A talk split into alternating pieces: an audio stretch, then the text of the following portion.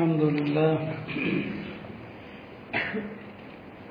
نحمده ونصلي على رسوله الكريم أما بعد فأعوذ بالله من الشيطان الرجيم وإن عليكم لحافظين كراما كاتبين يعلمون ما تفعلون கணியத்திற்குரிய அல்லாஹின் நல்லடியார்களே இன்றைக்கு நாம் ஓதிய இந்த பல சூறாக்களிலே அல்லாஹ் மலக்குமார்களை பற்றி நிறைய குறிப்பிடுகிறான் வல்முர்சலாத்தி ஓர்ஃபா ஃபல் ஆசிஃபாத்தி அஸ்ஃபா இதிலேயும் அல்லா மலக்குகளுடைய தன்மைகளை சொல்கிறான்.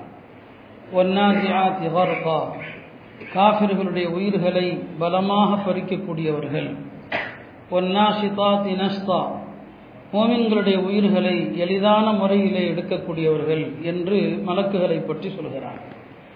ஹதரத் ஜிப்ரீல் அலி இஸ்லாமை பற்றி சொல்கிறான் இன்னஹு லகவுல் ரசூலின் கரீம். இது கண்ணியமிக்க ஒரு வானவருடைய சொல். தி கூவத்தின் ஐந்ததில் ஆர்ஷி மக்கீன் அவர்களை பற்றி வர்ணிக்கிறான் அடுத்து சூரா இன்ஃபிதாரிலே இன்ன அலைக்கும் லஹாஃபிதீன். உங்களுடைய அமல்களை கண்காணிக்கக்கூடிய வானவர்கள் இருக்கிறார்கள். கிராமன் காத்திவீன் இப்படி வானவர்கள் குறித்து நிறைய வசனங்கள் வருகிறது. எனவே மலக்குமார்களை பற்றிய ஒரு சில செய்திகளை சொல்லிக்கொள்ள விரும்புகிறேன். ஏனென்று சொன்னால் இஸ்லாமிய அடிப்படை கோட்பாடுகளில் வானவர்கள் என்று ஒரு படைப்பு இருப்பதை நம்பியாக வேண்டும். நம்முடைய நம்பிக்கை சார்ந்த விஷயங்களிலே நம் கண்ணுக்கு தெரியாத சில படைப்புகளை நம்ப வேண்டும். ஜின்னுகள் நம் கண்ணுக்கு தெரிவதில்லை ஆனால் நம்பியாக வேண்டும். மலக்குமார்கள் நம் கண்ணுக்கு புலப்படுபவர்கள் அல்ல ஆனால் நம்பிக்கை கொண்டாக வேண்டும். இந்த கண்ணுக்கு தெரியாத இந்த படைப்புகளை நம்ப ஒருவன் மறுத்தான் அவன் திருக்குறானை மறுக்கிறான் அவன் முஸ்லீமாக கருதப்பட முடியாது. அந்த அடிப்படையில் இந்த வானவர்கள் யார் என்பதை பற்றி நாம் சற்று தெரிந்து கொள்ள வேண்டும். அல்லாஹாலா உலகத்திலே முதன் முதலாக முதலில் அல்லாஹுடைய படைப்பு எது அப்படின்னு சொன்னால் முதல்ல அல்லாஹ் தன்னுடைய அரசை தான் படைச்சான். அரசும் படைப்பு தான். அரிசி என்பது அவனுடைய ஒரு படைப்பு. அவனுக்கு அரசு தேவையில்லை. ஆக அல்லாஹ் படைத்த முதல் படைப்பு அரசு. இரண்டாவதாக படைத்தது தண்ணீர். அல்லாவுடைய ரெண்டாவது படைப்பு எதுன்னு சொன்னா அல்லாஹ் தண்ணீரை தான் இரண்டாவதாக படைச்சான். மூணாவதாக அல்லாஹ் படைத்தது அல் கலாம் பேனாவை படைச்சான். விதி எழுதக்கூடிய அந்த பேனா தான் அல்லாஹ் படைத்த மூன்றாவது படைப்பு. இதிலிருந்தே கல்வி எழுத்தாற்றல் அதன் மகத்துவத்தை விளங்கலாம். அல்லாவுடைய படைப்புகளில் மூன்றாவது படைப்பாக அல்லாஹ் கலமா படைச்சான். அல்லாவுடைய படைப்புகளின் நாலாவது அல்லவுஹல் மஹ்பூத் மனிதர்களுடைய எல்லா செயல் பதிவேடுகளும் பாதுகாக்கப்படுகிற இடத்திற்கு பெயர் லௌஹல் மஹ்பூத் இதெல்லாம் இன்னைக்கு நாம் ஓதுனதுல வருது. லௌஹ மஹ்பூத் என்பதெல்லாம் இன்றைக்கு வருது. இது அல்லாவுடைய நாலாவது படைப்பு. ஐந்தாவது படைப்பு என்ன? அல்லாஹாலா அரசுடைய நூறிலிருந்து அரசுடைய ஒலியிலிருந்து அல்லாஹ் சொர்க்கத்தை படைக்கிறான். அரசுடைய அந்த ஒலியிலிருந்து அல்லாஹ் சொர்க்கத்தை படைக்கிறான். இது சொர்க்கம் அஞ்சாவது படைப்பு. பிறகு வானவர்களை படைக்கிறான் அதே ஒளியிலிருந்து நூறிலிருந்து தான் அல்லாஹ் மலக்குமார்களை படைக்கிறான். அதற்கு பிறகு ஆறாவதாக அல்லாஹ் நரகத்தை படைக்கிறான். இதெல்லாம் வானலோக படைப்புகள். இந்த படைப்புகள் எல்லாம் படைத்த பிறகுதான் அல்லாஹாலா கலக சமாவாத்தி ஒல் அறம் இந்த வானம் பூமி இது எல்லாவற்றையும் ஆறு நாட்களில் அதற்கு பிறகுதான் படைக்கிறான். அப்ப இந்த பிரபஞ்சம் இந்த உலகம் தோன்றுவதற்கு முன்னால பல ஆயிரம் ஆண்டுகளுக்கு முன்னால சொர்க்கம் நரகம் எல்லாம் படைக்கப்பட்டுடுச்சு. இப்ப கடைசியா வானம் பூமியை படைத்து அதற்கு பிறகுதான் இந்த மனித படைப்புகள் எல்லாமே உலகத்துல படைக்கப்படுது. இப்ப அல்லாவுடைய படைப்புகள்ல மலக்குமார்கள் ஒரு படைப்பாக இருக்கிறாங்க. அதை நம்புவது நம்முடைய கடமையாக இருக்கிறது. மலக்குமார்கள் எவ்வளவு எண்ணிக்கையில் இருப்பாங்க? அதை நாம் கணக்கிடவே முடியாது. அவங்களுடைய எண்ணிக்கை எவ்வளவுங்கிறத. ஒரு ஹதீஸை வச்சு புரிஞ்சு கொள்ளலாம் பெருமானார் செல்லலான்னு சொன்னாங்க சொர்க்க நரகம் கொண்டு வரப்படும். நரகம் வந்து ஏற்கனவே படைக்கப்பட்டிருக்குது. அது மஷருடைய திடலுக்கு கொண்டு வரப்படும். இன்றைக்கு ஓதப்பட்ட சூரா ஒல்ஃபஜர்லையும் அல்லாஹ் சொல்றான் அன்றைய தினம் நரகம் கொண்டு வரப்படும் அப்படின்னு அல்லாஹ் சொல்றான். இப்ப நரகம் கொண்டு வரப்படும் என்று அல்லாஹ் தூக்கி கொண்டு வரப்படும். அந்த நரகத்திற்கு எழுபதாயிரம் கடிவாளங்கள் இருக்கும். ஒவ்வொரு கடிவாளத்திற்கு அருகிலும் எழுபதாயிரம் மலக்குகள் இருப்பார்கள். நரகத்திற்கு எழுபதாயிரம் கடிவாளங்கள் ஒவ்வொரு கடிவாளத்திற்கு அருகிலும் எழுபதாயிரம் மலக்குகள் இருப்பார்கள் என்று சொன்னால் அந்த நரகத்தை சுத்தி மட்டும் எத்தனை லட்சம் மலக்குகள் அப்படிங்கிறத நீங்களே கணக்கு போடுங்க. இதைத்தான் அல்லாவும் சொல்லுவான் ஒமா அலமு ஜுனூத ரப்பிக்க இல்லாஹு அந்த வானவர்களுடைய எண்ணிக்கையை அவனை தவிர யாரும் அறிய முடியாது. அவ்வளவு எண்ணிக்கையில வானவர்கள் இருக்கிறான். மலக்குமார்களை அல்லாஹ் வந்து பல்வேறு பணிகளுக்கு படைச்சிருக்கிறான். பெருமானார் செல்லல்லான்னு சொன்னாங்க அல்லாவுடைய வானவர்களில் சில பேர் இருக்கிறாங்க. அவங்க படைத்த நாள் முதல் நின்றுக்கிட்டே இருக்கிறாங்க. தொழுகையில் நாம் நிற்கிற மாதிரி கியாமில் நின்று கொண்டே இருக்கிறாங்க. சில வானவர்கள் இப்படியும் இருக்கிறாங்க படைக்கப்பட்டது முதல் ருக்கூலையே தான் இருக்கிறாங்களாம். சில மலக்குகள் இருக்கிறாங்க படைக்கப்பட்ட நாள் முதல் சஜிதாலேயே தான் இருக்கிறாங்களாம். படைத்த நாள் முதல். இவங்கெல்லாம் இந்த ருக்கூல சுஜூதிலிருந்து எப்போ இருந்து தலையை தூக்குவாங்கன்னு சொன்னால் இஸ்ராஃபில் எப்போ சூர் ஊதுவாரோ அப்பதான் இவங்க என்ன நடக்குதுன்னு சொல்லி அப்படியே எஞ்சி பார்ப்பாங்களாம். அல்லாவை பார்ப்பாங்களாம். அல்லாவை பார்த்தது அவங்க சொல்கிற முதல் வார்த்தையை பாருங்க. படைக்கப்பட்ட நாள் முதல் நின்று கொண்டும் ருக்கூலையும் சுஜூதிலையும் இருக்கிற அந்த வானவர்கள் சூர் ஊதப்பட்டதும் அல்லாவை பார்த்துட்டு சொல்லுவாங்களாம் சுபஹானக் மா அபதுனாக்க ஹக்கா இபாதத்திக். ரப்பே நீ தூயவன் உன்னை எப்படி நாங்கள் வணங்க வேண்டுமோ அப்படி நாங்கள் வணங்கவே இல்லை. அல்லாஹ் அக்பர். யோசி பாருங்க. படைத்த நாள் முதல் ருக்குல சுஜூதில் இருந்தவர்கள் சூர் ஊதப்பட்டதும் அல்லாவை பார்த்ததும் சொல்லுவாங்களாம் உன்னை எப்படி வணங்க வேண்டுமோ அப்படி வணங்கவே இல்லை. நம்ம இவாதத்துல எந்த லட்சணத்துல இருக்கும்னு யோசிச்சு பாருங்க. அல்லாவை தவிர எந்த சிந்தனையுமே உள்ளத்தில் வராத எதை பற்றியுமே சிந்திக்க தெரியாத சிந்திக்க முடியாத வணக்கத்தை தவிர வேறு எதிலும் ஈடுபடாத காலம் முழுக்க வணக்கத்திலே இருந்தவர்கள் உன்னை எப்படி வணங்கணுமோ அப்படி வணங்கல அப்படின்னு சொல்றாங்கன்னா இப்ப நம்முடைய இபாதத்துகளுடைய நிலைமையெல்லாம் என்ன? நாம ரெண்டரைக்கா தொழுகிறதுக்குள்ள வானம் பூமி சொர்க்கம் நரகம் எல்லாத்தையும் சுற்றிட்டு வந்துடுறோமே. இல்லையா? எங்கெங்கெல்லாம் போக முடியாதோ அங்கெல்லாம் தொழுகையில் போயிட்டு வர்றோம். அப்ப சொன்னாங்க ரசூல் சிலாசலம் இப்படியும் அல்லாவுடைய மலக்குமார்கள் இருப்பதாக சொன்னாங்க. மலக்குமார்களுடைய படைப்பு வந்து பிரம்மாண்டமான படைப்பு. அல்லாஹ் சொல்வான் அல்ஹம்துலில்லாஹி ஃபாத்திரி ஸமாவாதி வல் அர்த். வானங்களை பூமியை படைத்த அல்லாஹ் தூயவன் புகழுக்குரியவன். ஜாயிலில் மலாயிக்கத்தி ருசுல.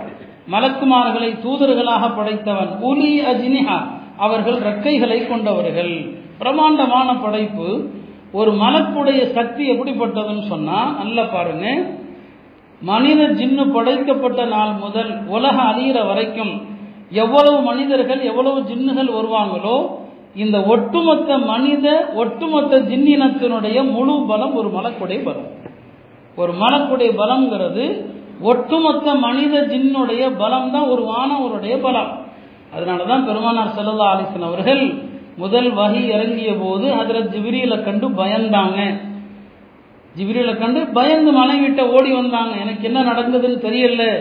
என்னிடத்துல வந்தது யார் என்று தெரியல என்று ரசூல் சல்லா அலிஸ்லாமங்க அன்னை ஹதீஜாட்ட ஓடி வந்தாங்கன்னா காரணம் அதான் அந்த பிரம்மாண்ட படைப்பை பார்த்து தான் ரெண்டாவது முறை பெருமானார் செல்லல்லா அலிஸ்லாம் அவர்கள் ஜிப்ரியில பார்க்குறாங்க அடிவானத்தில்.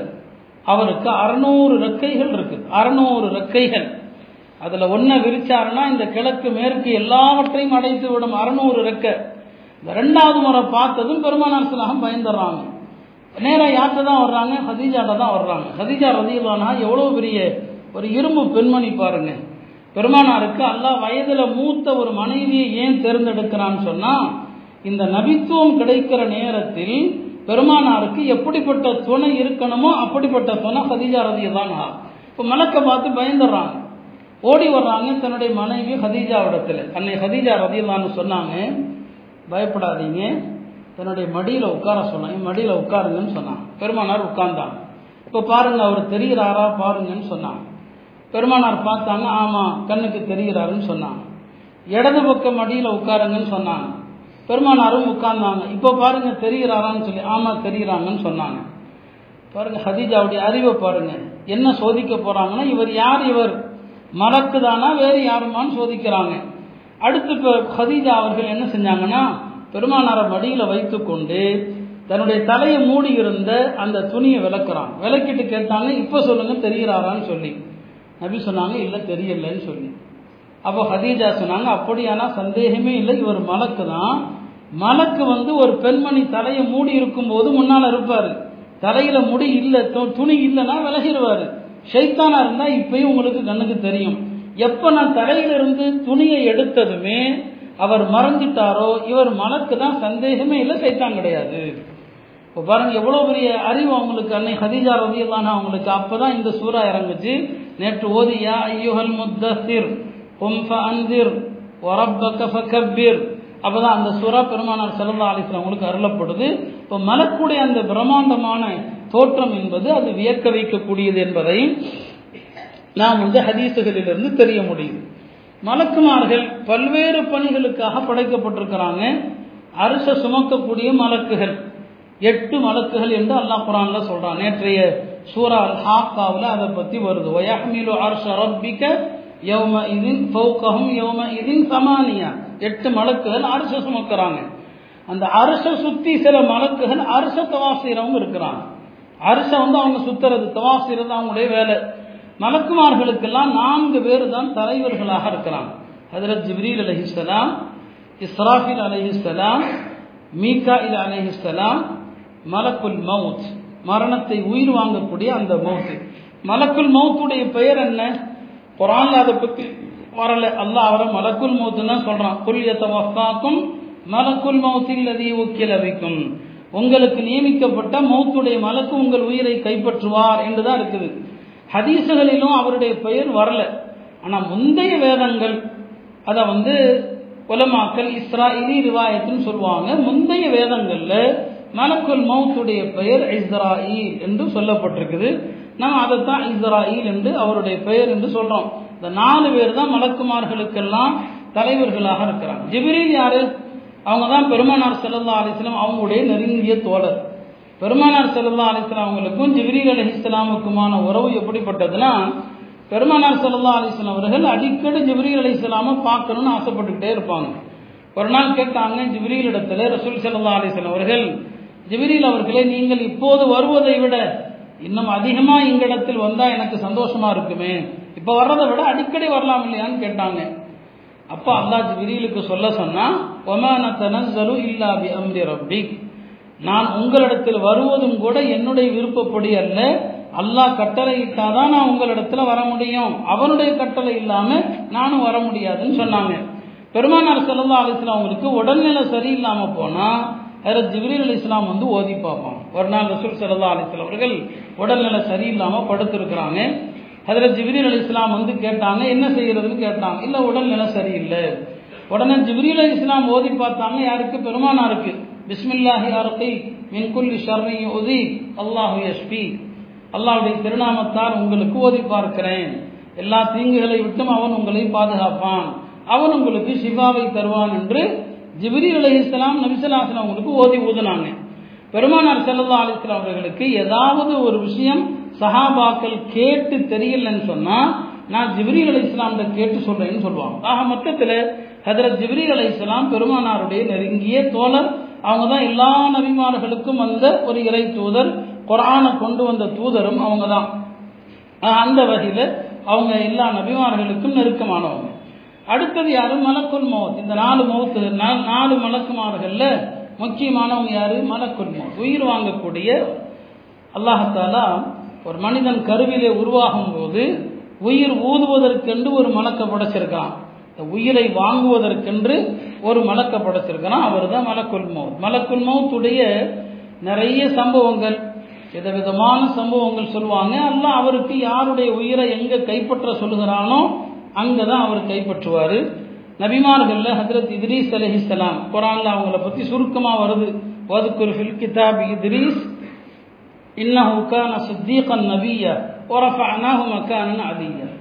இத்ரீஸ் அலை இஸ்லாமை பற்றி வருது. அவர்கள் தன்னுடைய நண்பரான ஒரு மலக்கடத்தில் ஒரு தடவை சொன்னாங்களாம் என்னுடைய ஆயுள் அதிகமாகணும் எனக்கு ஆயுள் எவ்வளோ காலம் இருக்குதுங்கிறதையும் நான் தெரியணும் தெரிஞ்சு நான் நிறைய அமல் செய்யணும் அதுக்கு நான் என்ன செய்யறது? அப்படின்னு சொல்லி தன்னுடைய நண்பரான ஒரு மல ஒரு மாணவர்கிட்ட கேட்குறான். இப்போ அவர் சொல்றாரா? அப்படியானா இது எனக்கு தெரியாது. உங்களுடைய ஆயுட்காலம் எவ்வளவு? உங்களுக்கு எப்போ மௌத்து வரப்போகுது? அது யாருக்கு வேணா தெரியலாம் மலக்குள் மௌத்துக்கு வேணா தெரியலாம். நீங்கள் வேணா அவர்கிட்ட கேளுங்க. நான் எப்படி அவரை சந்திக்கிறது? அப்போ அந்த இதிரீஸ் அலை இஸ்லாமுடைய அந்த நண்பர் அந்த மலக்கு சொன்னாரா? நான் வேணா என்னுடைய ரெக்கையில தூக்கிட்டு உங்களை வானலோகத்துக்கு அழைச்சிட்டு போறேன். அங்கே வேணால் மலக்குள் மௌத்தை பார்த்து நீங்கள் கேளுங்கன்னு சொல்லி தன்னுடைய ரெக்கையில தூக்கிட்டு இதிரீஸ் அலி இஸ்லாம தூக்கிட்டு இந்த வானம் ஒரு போறார். முதல் வானம் ரெண்டாவது வானம் மூணாவது வானம் கடந்து நாலாவது வானத்துல போயாச்சு. போனதும் அங்கே தான் மலக்குள் மௌத்து இருக்கிறார். அப்போ இந்த மலக்கு மலக்குள் மௌத்துட்ட கேட்டாங்கன்னா இதிரீஸ்னு அல்லாவுடைய ஒரு தூதர் இருக்கிறாங்க. அவருக்கு எப்போ மௌத்து வரும்? அவர் நிறைய அமல் செய்யணும்னு ஆசைப்படுறாரு. உங்களை சந்திக்கணும்னு சொல்லி ஆசைப்படுறாரு. அவருக்கு எப்போ மூத்து வரும்னு சொல்லி. அப்போ மலக்கும் மூத்து கேட்டாரா அவர் எங்கே அவரை பார்த்தா தான் நான் சொல்ல முடியும்னு சொல்லி. இந்த நிற்கிறாரே இவர் தான் சொல்லி.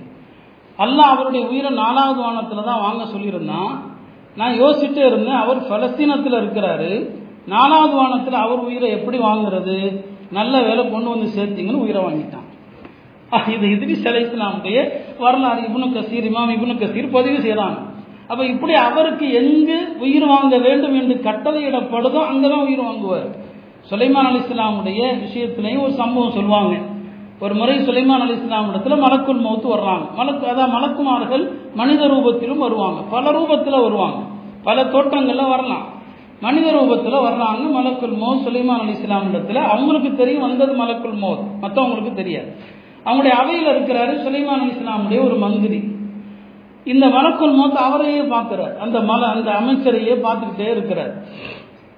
வந்துட்டு கொஞ்ச நேரத்தில் மலக்குள் மௌத்து போயிட்டாங்க.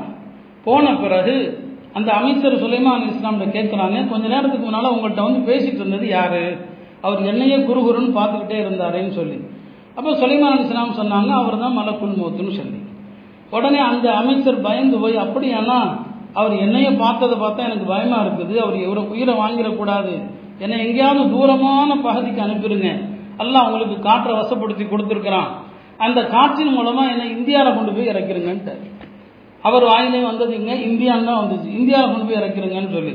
சுலைமான் அலி இஸ்லாம் காற்றுக்கு உத்தரவு போட்டால் நாமெல்லாம் சாதாரணமாக ஒரு மாதம் கிடக்கிற அந்த தொலைவை அவங்க ஒரு பகலில் கடந்துருவாங்க. காற்றுக்கு உத்தரவு போட்டாங்க இவரை தூக்கி போய் இந்தியாவில் இறக்கி விட்டுரு. அவர் வந்து இந்தியாவில் வந்து இறங்கிட்டாரு. அதுக்கப்புறம் என்ன நடந்துச்சுன்னு சுலைமான் அலி இஸ்லாமுக்கு தெரியாது. மறுநாள் மலக்குள் மூத்து வர்றாங்க. சுலைமான் அலி இஸ்லாம்கிட்ட வர்றாங்க. அப்போ சுலைமான் அலி இஸ்லாம் அவர்கள் நேற்று நீங்கள் வந்தப்போ என்னுடைய அமைச்சர் ஒருத்தரை நீங்கள் குறுகுறுன்னு பார்த்துக்கிட்டே இருந்ததில் அவர் பயந்துட்டாரு. ரொம்ப அவர் பயந்துட்டாரு. அவர் வந்து பயமாக இருக்குன்னு சொல்லி என்னை இந்தியாவில் கொண்டு இறக்கி விட சொன்னார். அங்கே கொண்டு இறக்கி விட்டுட்டேன். அப்படின்னு சொன்னபோது மலக்குள் மூத்து சொன்னார். விஷயம் அதுவல்ல. அல்லாஹ் எனக்கு என்ன கட்டளை இருந்தான்னு சொன்னால் இந்த அமைச்சரை இந்தியாவில் லொஹருக்கு பிறகு அவருடைய உயிரை வாங்கிட்டு வாங்கன்னு நல்லா கட்டளை இருந்தான் நான் உங்கள்கிட்ட வந்த நேரம் லொஹாவுடைய நேரம். அப்போ பார்த்தேன்னா லொஹாவுடைய நேரம் இவர் இங்கே உட்கார்ந்துருக்கிறாரு. கொஞ்ச நேரத்தில் லொஹர் நேரம் வந்துடும் இவர் உயிரை அல்ல எங்கே வாங்க சொல்லியிருக்கிறான்? இந்தியாவில் வாங்க சொல்லியிருக்கிறான். இங்கே உட்கார்ந்துருக்காருன்னு நான் யோசித்தேன் கடைசியில் என்ன ஆச்சுன்னா இந்தியாவுக்கு போகிறேன் எனக்கு முன்னால் அவர் ரெடியாக உட்காந்துருக்கிறார் இந்தியாவுக்கு போய் நான் சுலைமான் சார் அனுப்பி வச்சிட்டாங்களே ஏற்கனவே. இப்போ நான் போனால் அவர் ஏற்கனவே ரெடியாக உட்காந்துருக்கிறார் இப்படித்தான் மரணம் என்பது இப்படித்தான் வரும். யாரும் தப்பி ஓட முடியாது. நல்லாவே சொல்லுவான் தஃபிர்ரூ நமீன் எந்த மௌத்தை கொண்டு ஓடுனீங்களோ அந்த மலக்குள் மௌத் உங்களை பிடிச்சே தீருவா அப்போ நான் யோசிச்சுக்கிட்டே இருந்தேன். நான் இந்தியா போனால் எனக்கு முன்னால் அவர் இருக்கிறாரு. அல்லாஹ் சொன்னபடி லொஹருக்கு பிறகு இந்திய மண்ணில் அவருடைய உயிரை வாங்கிட்டேன்னு சொன்னான். இப்படி மலக்குள் மௌத்துடைய நிறைய விதவிதமான சம்பவங்கள் இருக்குது. சொல்லப்படுது பனு இஸ்ராயிலுடைய நபிமார்களில் ஒரு நபி இடத்துல அந்த சமுதாயம் சொன்னாங்களாம் அல்லாட்ட இப்படி ஒரு துவா கேளுங்க மலக்குள் மோத்து எங்கள்கிட்ட வரவே கூடாது அப்படின்னு துவா கேளுங்கன்னு சொல்லி. இப்போ அவர் சொன்னாரா இது ரொம்ப கஷ்டமானது இது யோசிக்குங்க இந்த துவா நல்லதா இல்லையான்னு யோசிக்குங்க. இல்லைல்ல கேளுங்க மலக்குள் மோத்தே வரக்கூடாது பயமா இருக்குது. அவரும் துவா கேட்டுட்டாராம் யாரெல்லாம் எங்கள் சமூகத்தில் மலக்குள் மோத்தே வரக்கூடாது? எல்லாமே ஏற்றுக்கிட்டானாம் என்ன ஆச்சு மலக்குள் மோத்து வரலன்னு சொன்னால் பார்த்தா வீடுகளில் பார்த்தா அம்புடும் கிழவன் கிழவியாக உட்காந்துருக்குது எல்லாம் என்னங்க வீடுகளில்? கிழவங்க என்ன ஆகும்? ஒருத்தர் என்னங்க படுக்கையில் இருக்கிறார். பல விதமான நோயாளிகள் உட்கார்ந்துருக்கிறாங்க. பல என்னங்க கிழவன் கிழவியா வீட்டில் உட்காந்துருக்கிறாங்க வாழ்க்கை ரொம்ப போர் அடித்து போகுது. என்ன செய்யறதுன்னு தெரியல. வந்து கெஞ்சினாங்களாம் துவா செய்யுங்க மலக்குள் மௌத்து தயவு செஞ்சு வரட்டும்னு சொல்லி. அப்போ ஒரு துவா செஞ்சாராம். அப்போ மலக்குள் மௌத்து வர்றதும் ஒரு பெரிய ஞாபகத்து தான் உலகத்தில் எல்லா மனிதர்களும் இருந்து கொண்டே இருந்தால் வாழ்க்கை என்ன ஆக முடியும்? யோசிச்சு பாருங்க. ஆக மலக்குள் மௌத்துடைய நிறைய சம்பவங்கள் இருக்கிறது. அவங்க நபிமார்கள்ட்ட வருவாங்க மனித ரூபத்திலையும் வருவாங்க. மூசா அலி இஸ்லாமுடைய சம்பவம் நமக்கெல்லாம் தெரியும்.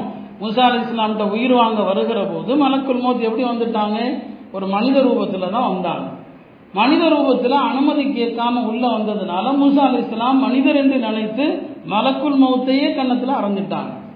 மலக்குள் மௌத்தை கன்னத்தில் அடிச்சுட்டாங்க. அவங்க மலக்குள் மௌத்துடைய ஒரு கண்ணை பறி போயிடுச்சுன்னு சொல்லி. அவர் வந்து மலக்கு. மனி மனித ரூபத்தில் வர்றார். ஆக இப்படி பல்வேறு ரூபங்களில் மலக்குமார்கள் வர முடியும். ஆக இப்படி மலக்குமார்கள் பல்வேறு பொறுப்புகளில் அல்லாஹத்தில் அவர்களை வந்து நியமிச்சிருக்கிறான். அதில் ஸோ நரகத்திற்கென்றே அல்லா சில மலக்குகளையும் நியமிச்சிருக்கிறான். நேற்று நாம் ஓதிய சோரா முத்தசிரில் வருது. அலைஹாத்தி ஆஷர் நரகத்தில் வந்து பத்தொன்பது மலக்குகள் நியமிக்கப்பட்டதாக வருது. பத்தொன்பது மலக்குகளுடைய வேலை என்ன தெரியுமா? ஆறு மலக்குகள் காவிர்களை பாவிகளை நரகத்திற்கு இழுத்துட்டு கொண்டு வருவாங்க. இழுத்துட்டு வர்றது ஆறு மலக்குகளுடைய வேலை. இன்னொரு ஆறு மலக்குகளுடைய வேலை அவங்கள நரகத்தில் தூக்கி போடுறது. இன்னொரு ஆறு மலக்குகளுடைய வேலை நரகத்தில் அவர்களை துன்புறுத்துறது. மொத்தம் பதினெட்டாச்சு கடைசியா ஒருத்தர் இருக்கிறார் அவர் தான் மாலிக். நரகத்தினுடைய எல்லா மலக்குகளுக்கும் அவர் தான் அமீர். அவர் பேர் மாலிக் என்று குரான்லேயே வருது. அவர் தான் நரகத்தினுடைய காவலாளி. இந்த நரகவாதிகள் நரகத்தில் போடப்பட்ட பிறகு பல வருஷங்கள் கூக்குரல் எடுத்துக்கிட்டே இருப்பாங்க. அல்லாவே சொல்றாங்க எஸ்தரிஹூன சீஹா சத்தம் போட்டுட்டே இருப்பாங்க. அவர் திரும்பி கூட பார்க்க மாட்டார். யார்? மாலிக் வந்து திரும்பியே பார்க்க மாட்டார். கூப்பிட்டுட்டே இருப்பாங்களா யா மாலிக் யா மாலிக் இல்லையா புதிய அலையினா ரப்புக்கு. எங்களுக்கு மௌத்து வரட்டும் தயவு செஞ்சு எங்களை பாருங்க. அவர் இவங்க கத்துவாங்க கத்துவாங்க. பல வருஷங்கள் சத்தம் போட்டுட்டு இருப்பாங்க திரும்பி பார்க்காதவர். பல வருஷங்களுக்கு பிறகு அவங்கள அப்படி பார்ப்பாராம். பார்த்ததும் அவங்களுக்குலாம் ஒரு நம்பிக்கை வந்துடும் ஆஹா பார்த்துட்டாரு நம்ம தவிச்சிடலாம் பார்த்துட்டாரு தவிச்சிடலாம் என்னன்னு கேட்பாராம். எங்களுக்கு மௌத்தாவது வரட்டும் அப்படின்னு சொல்லி. பதில் சொல்லாம திரும்ப அமைதி ஆயிடுவார் என்னன்னு கேட்டாரு பார்த்தாரு பதிலே சொல்ல மாட்டாராம். இவங்க மறுபடியும் சத்தம் போட ஆரம்பிச்சிருவாங்க. பல வருஷத்துக்கு பிறகு மறுபடி பதில் சொல்வாராம். என்ன பதில்? இன்னக்கும் ஆக்கிசும் நீங்க நரகத்துல தான் கிடந்தாக வேண்டும். நீங்க என்ன சத்தம் போட்டாலும் என்ன கூச்சலிட்டாலும் நீங்க நரகத்தில் கிடந்தாக வேண்டும் என்று பல வருஷங்களுக்கு பிறகு அவர்கள் சொல்வதாக வருது. ஆக இப்படி நரகத்தின் காவலாளிகள் பத்தொன்பது பேர். இந்த ஆயத்தை இறங்கிய பின்னணி ஒரு அழகான பின்னணி. அலைஹாத்தி அசர் இந்த ஆயத்து எப்ப இறங்குதுன்னு சொன்னா மக்கா காவிர்கள்ல ஒரு பெருந்தலைவர் வலீதுபுனு முகைரா. வலீதுபுனு முகைரா ஒரு பெரிய செல்வந்தர். மக்காவிலிருந்து தாயிஃப் வரைக்கும் அவருக்கு நீண்ட செல்வங்கள் இருக்குது. நிறைய பிள்ளைகள் அவருக்கு உண்டு. அவருடைய பிள்ளைகளில் மூணு பேர் முஸ்லீமா இருந்தாங்க. அதுல ஒருத்தர் தான் ஹாலித் பின் வலி வலீது பனு வலி ஹிஷாமு பனு வலி இந்த மூணு பேரும் முஸ்லீம்கள். மற்றவங்க எல்லாம் காபிர்கள். அவர் பெரிய தலைவர் மக்கால. அவர் ஒரு முறை பெருமானார் செல்லல்லா அலிஸ்லாம் அவர்கள் காபால சூரா ஹாமீம் சஜிதா ஓதிக்கிட்டே இருக்கிறாங்க.